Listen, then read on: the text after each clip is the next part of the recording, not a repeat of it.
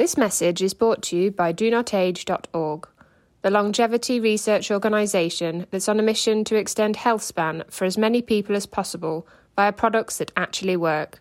Start your journey today at DoNotAge.org and use code LLAMA for a 10% discount. That's L L A M A. By using telemedicine, using the sensors on the phone, and giving people the ability to do it from the comfort of their home, they want to participate.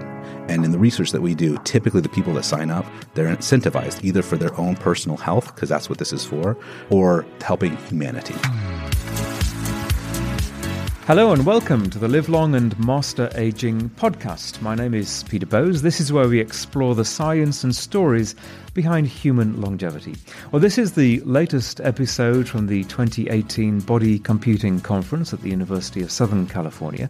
My guest is Sean Vasseleros. Sean is the Chief Operating Officer with Thread. Thread is a digital platform that allows healthcare providers and research organizations to carry out remote patient research without perhaps the need for the patient to attend an appointment at a clinic. Sean, welcome to the Live Long and Master Aging podcast. Hey, good morning. It's good to be here. Yeah, it's good to see you. So tell us more about the work you do. You kind of summarized it pretty well there, but I wanted to kind of take a step back and talk philosophically why we do what we do and then kind of d- dive into it a little bit further. I'd love so you that, to do that. that may yeah. explain it, yeah.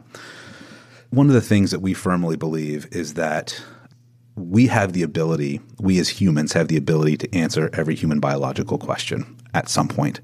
Um, and because we don't have all that information, then treatment and care are not as great as they can and will be at some point. So philosophically, we believe that that is now within our reach. And if you look at the reason why we believe that, look at the onset of health tech, right? All the, the, the, the volume of wearables, the amount of data one can c- collect, the push to make sure that everyone has access to their own uh, medical records. Um, and we think that the, the strength of computing power these days, which before was never seen before.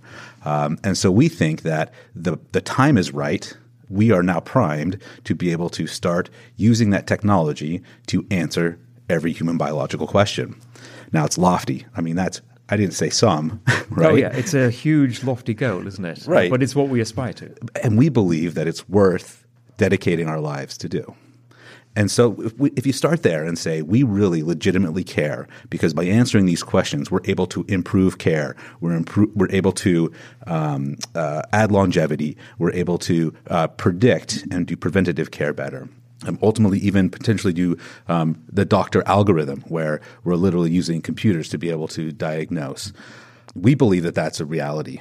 But then if you contrast that with a, a statement by Dr. John Ioannidis out of Stanford, it's possible, or it is more possible, that a research claim is false than that it's true. That's a little disturbing, right? Think about that for a second.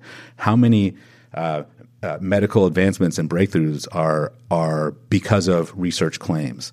Um, now, of course, that is uh, you know those claims are all made based on what they know at the time and the technologies available to them at the time. Uh, but our goal is to make sure that as researchers, you have at your fingertips, at your disposal, more information than you've ever had so that you can make better claims and conclusions. Which is the, the basis of, of all science, that you don't Correct. just do one experiment. That Correct. experiment has to be replicated and then built on. That's and, and scientists have to at least support that original theory before it becomes anywhere close to becoming a fact and, right. and generally accepted. And it really only at that stage can it actually help you and I. That's correct. Yeah, and so I want to be careful not to to um, discredit claims. Right, there's a lot of work, a lot of time, effort, and money put into those things, and and and that's and it's amazing. We believe that that uh, it's incredibly helpful. But if there's a chance for us to make that better, that's why we do what we do. And so when we kind of realized this, we took a step back and said, how do we help?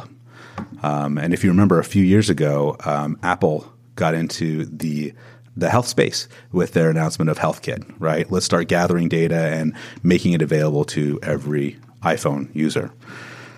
A year later, or maybe two years later, they came out with uh, ResearchKit, which is the ability for every individual to anonymously give their data to researchers worldwide. And um, it has been an incredible hit. In my organization, we helped launch four of the first eight uh, ResearchKit apps with, with Apple. And so when we saw that announcement, we figured, hey, that's a space we want to to play heavily in. We want to help gather this data. We want to help and put patients at the center of gathering that data as opposed to uh, making it driven by academia or uh, pharma companies or, or even uh, um, uh, clinicians. So. so let's break it down in terms of what you're doing. How do you facilitate the gathering of that data?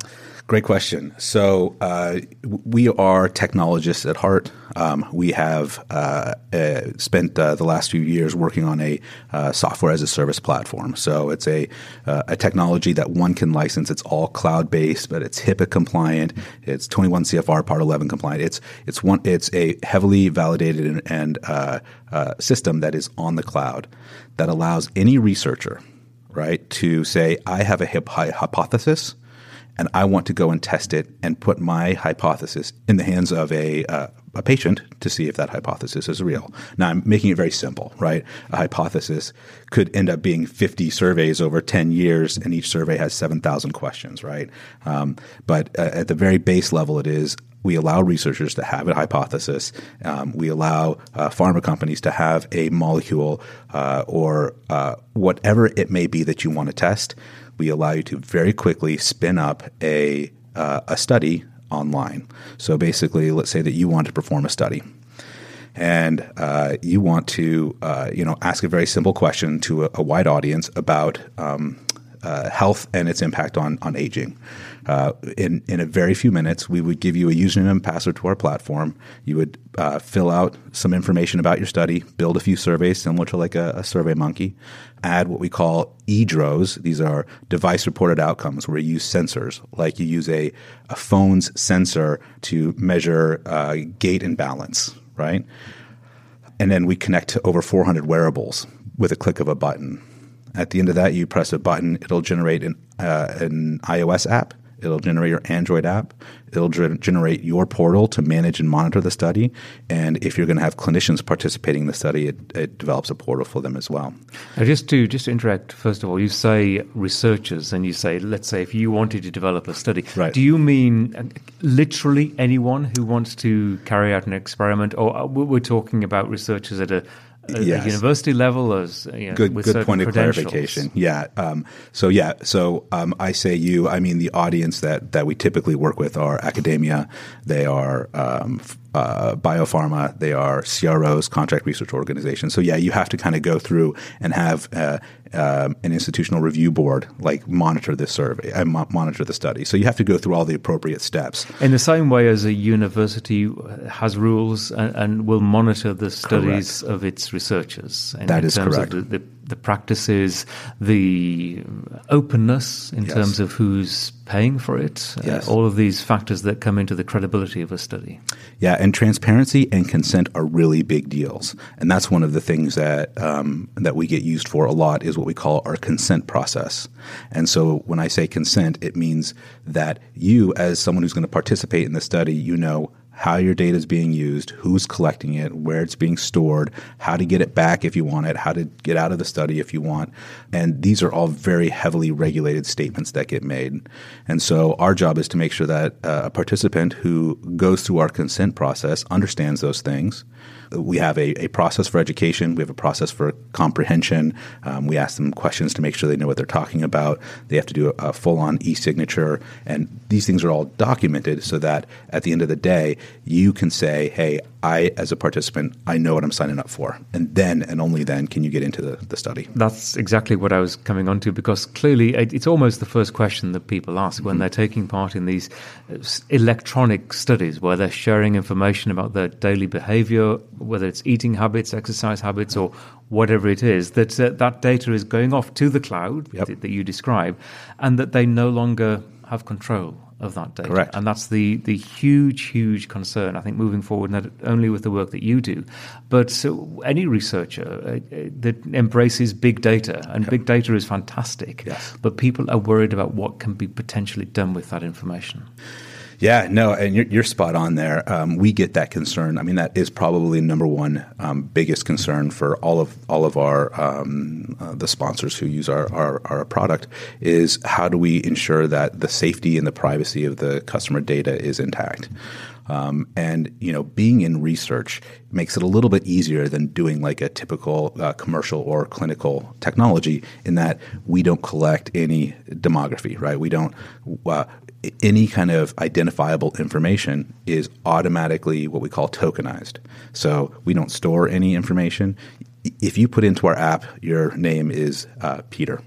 We take that information and we scramble it and we don't store it and it's and it's stored um, in a, a, like a you know a 35 character string or something like that where it can never be kind of uh, uh, uh, translated.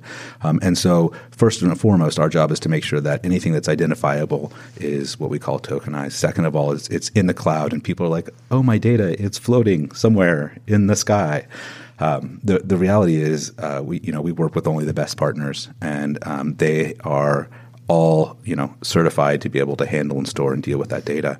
But it is one of the things that we take incredibly seriously is the privacy and security of our, our participants' data. I was just wondering, maybe you could give me a, a couple of examples of, of the kind of research that you're talking yeah. about, just to, to bring this home to, to people listening, the kind of science that is, is happening using this technology. Yeah, and I'll give you a few uh, kind of really fun examples. Uh, number one is actually today, um, if you know, for the, at the USC uh, Body Computing Conference, um, they are announcing the results of a study around the connected marine. Have you heard of this? No, tell me. Yeah, so basically, what they did over um, the last six months is they used our technology um, and they put it on um, Marines down at uh, Camp Pendleton. And uh, what it was is, a, is it's anonymous research, um, and they wanted to get and try to see what kind of conclusions they can draw from this set of data. And so the data that we captured was was was health data, right? So heart rate, steps, stairs, swimming, all those kinds of health metrics, right? Um, but on top of that, we captured uh, baseline surveys, but that captured kind of mood, personality, emotion, and on a daily basis, they had to take these kind of very non-scientific, right, uh, surveys that were when I say non-scientific, non-clinical, that were that they're not just about how many steps you took today. It's more about how do you feel today, right? And it's to assess and layer over the data, which shows how their body is, and then the the survey questionnaires which show where they were emotionally and mentally. And these are people trying to get into a very tough program. And so you hear the horror stories of people going into like a special forces program, you know, the success rate of those. Imagine the conclusions we're going to get of having now gone through this six month study or series of, of studies, aggregating that data and potentially seeing the difference in health and attitude between those that make it and don't. So that's that's one of the examples that I know they're going to be releasing the uh, findings from that. I'm super excited to hear, even though it was on our tech. You know, we don't see the data, we don't touch the data. Um, I'm super excited to hear what they have to say about that. Yeah, today. it's interesting. And you you raise another sort of question in my mind when you say that people are asked to, whether it's Marines or whomever, to give an assessment of how they feel, mm-hmm. as opposed to a number on a thermometer or a, right. a, a number on a, a, gadget that is very definitive. Yeah. How you feel is very subjective, very. and we all have different assessments. So I'm curious to the reliability of people's own assessments about their own feelings in a particular moment. Right. I mean, that's the biggest question, right? Patient entered data. How how how reliable and valuable is it? Um, and so you know, kind of we, we have our, our own opinions on it. But if you take um, a step back and instead of looking at I'm a four out of five today, but you look at the trend, right? And you say, okay, over the past 30 days, your average was 3.5. And on these days where you had to do this particular kind of activity, let's say you love to swim, we're swimming for five hours that day, right? Um, you were way better right? So now, how that turns into a conclusion, I, I, don't know, right? We've got some very smart statisticians that can figure all that out. But the reality is, it it's called context, right? It is, you know, um, previously the research that was done was, you know, very numerical or um, someone's opinion. Like even if you go to a doctor's office to do some clinical re- trial research, there they're saying, "Hey, go go take uh, go walk ten steps and walk back, and I'm going to grade you on a one to, to ten scale how you did." Right? I'm, I'm making it very simple. It's not really that simple, but um, they would put a number in that is got some subjectivity to it. Right? Um, now I can say that the phone will say, "Hey, take ten steps, walk that way, and walk back," and it'll give a score, and it'll give the same score based on the same algorithm every time. And I do that every day. I'll see a very quantifiable score. I can also say, now here's where context gets fun. I'll say, go eat a piece of cake and now take that 10 step walk and we'll see what the data is like. You don't get that in one visit a month at the doctor's office during traditional research. Does that make sense? It like does make sense, side? yeah. And there is, uh, I can see what you're saying, there is a certain element of self control in these systems that um, it isn't just based on one reading. Correct. Right? Yeah. Because uh, the other thing in my mind was well, if people are being asked to report readings mm-hmm. on a device or on a scale or, again, whatever it is, how can you depend on ordinary people to be I think probably most people going into this want to be truthful, yeah. but then after a few days, the enthusiasm might wane a little bit. They might skip a reading right. and skew the end result of any particular research. And we'll continue this conversation in just a moment.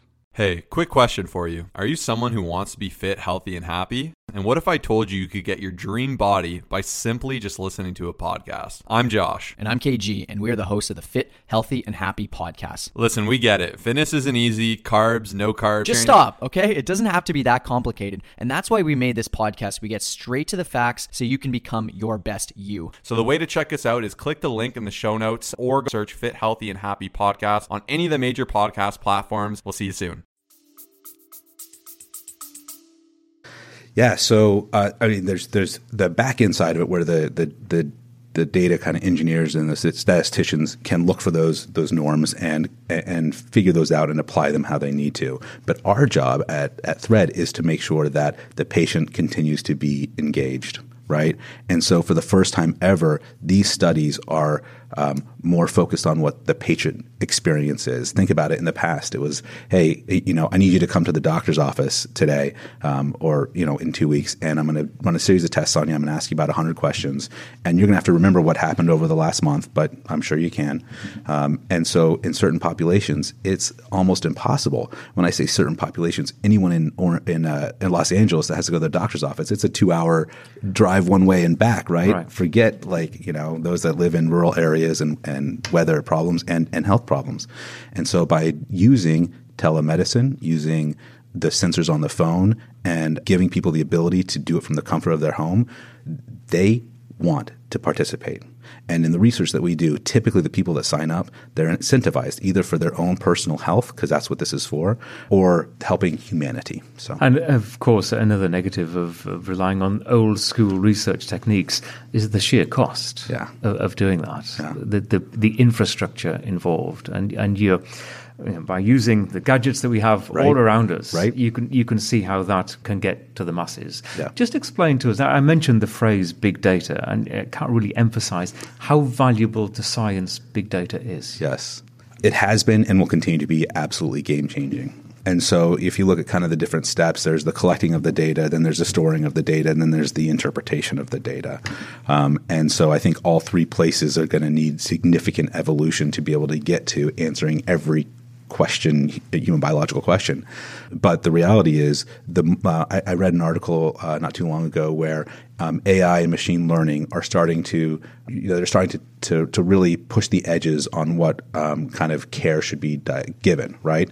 Um, but one of the findings that was given in, a, in one of these studies where they really tested uh, the, these technologies to be able to predict and help was that they called it their textbooks weren't good enough for them to come up with conclusions. And so as we collect the data and we get more data, then those that are going to interpret and apply AI and machine learning to that data are only going to get better because their textbooks, the things, the data that they learn from, is what's going to then power better answers.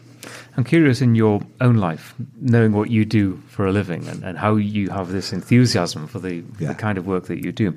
Do you take part in research? Have you ever generated any data for scientists? That's a great question. Um, so, uh, you know, I, I haven't. Um, and I don't know that there's really a particular reason for it. Um, I've been I've been blessed with uh, great health and great health around me. Um, however, uh, you know, I'm very close to some that have gone through the say the clinical trial experience, and and those same people are the ones that are helping us trying to transform it and make it better for the the patient um, because of some of the the challenges that they've gone through in the past doing it traditionally. So, yeah, interesting. And, but and here's the thing: philosophically, I'm happy to give any information to anybody at any time. I'm one of those who's like, hey, take it all. So yeah, absolutely. And uh, obviously, there's no judgment in the fact that Oh, you thank you. you haven't to take us. Yeah. You know, we we all do our own thing. But um, the other question that uh, kind of leads me on to is that uh, you're obviously interested in in research and scientists. Mm-hmm. And, and how they can, I think, discover things that are going to enhance our lives. How do you live your life with longevity in mind? Is it something that you think about? I do. It's actually probably a very uh, common philosophy, and that is balance. Uh, I really try to uh, balance my uh, physical, emotional, um, s- kind of spiritual health um, at the same time while making sure that my philosophy aligns with my actions. So, um, you know, a lot of people have these have philosophies that don't align with their actions. Um, I am full of weakness. Let me just make sure that's crystal clear. Um, uh, but I absolutely work on um, minimizing all my vices, um, but at the same time, making sure that the activities I do are uh, good for the heart, mind, and soul. So I- I would say that's that's uh, kind of my approach to it. Uh, but it's definitely a challenge and something that I work on every day. Can I ask you what the biggest challenges are for you? Let me start with And it can be as simple as ice cream. Yeah. Oh, okay. so uh, my biggest challenge, bar none, I like to have a, a diet coke or 37 a day. So um, that is my challenge. Ah. It's my my only remaining vice.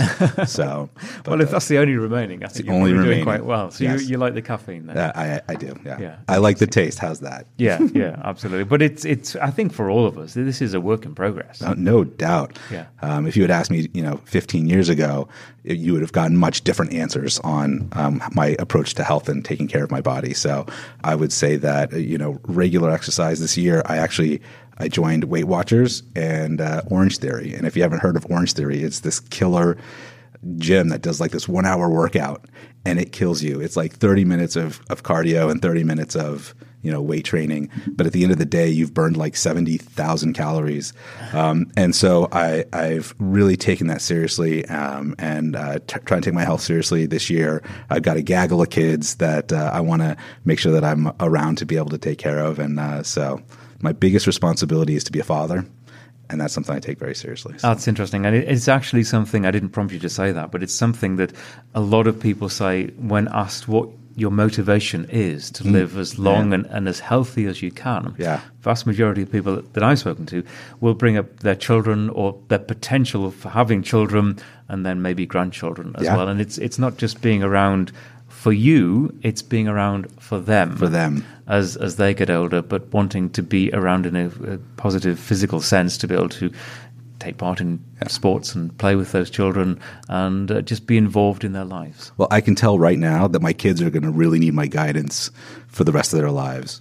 They will argue with that all day long. Well, that's what kids do, right. Yeah. If um, anyone wants to find out more or get involved with what you do, where should they go to? Yeah. A great first place to start is our website. Um, so if you go to www.thread, like the string, so threadresearch.com, uh, it has some very high level information on what we do. Is it an acronym for anything?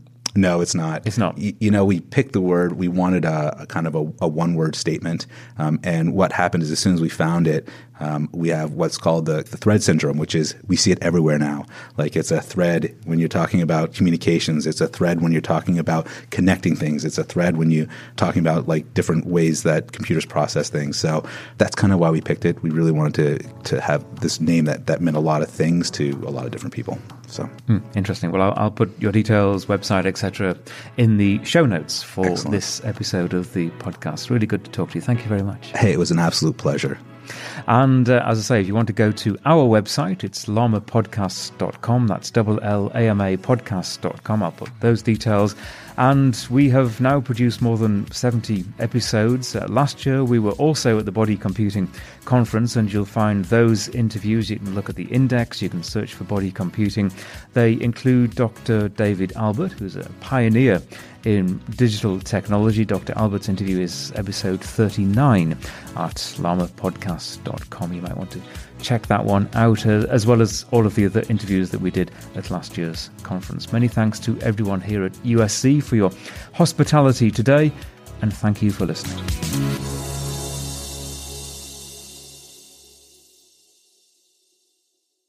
FlexBeam is a portable red light therapy device that's now being used by leading athletes, including the Norwegian tennis player Casper Ruud. Whenever you put the FlexBeam on, you feel it starts to work right away. I need something that can help repair all the fibers that I have broken in the nerves. The infrared lights penetrate your skin and makes the muscle tissue recover faster. FlexBeam, I keep it with me all the time. Recharge Health is offering Llama Podcast listeners an $80 discount on the purchase of a FlexBeam device. Go to the website recharge.health and use the code LLAMA at checkout. That's L L A M A. You'll also find the link in the show notes for this episode.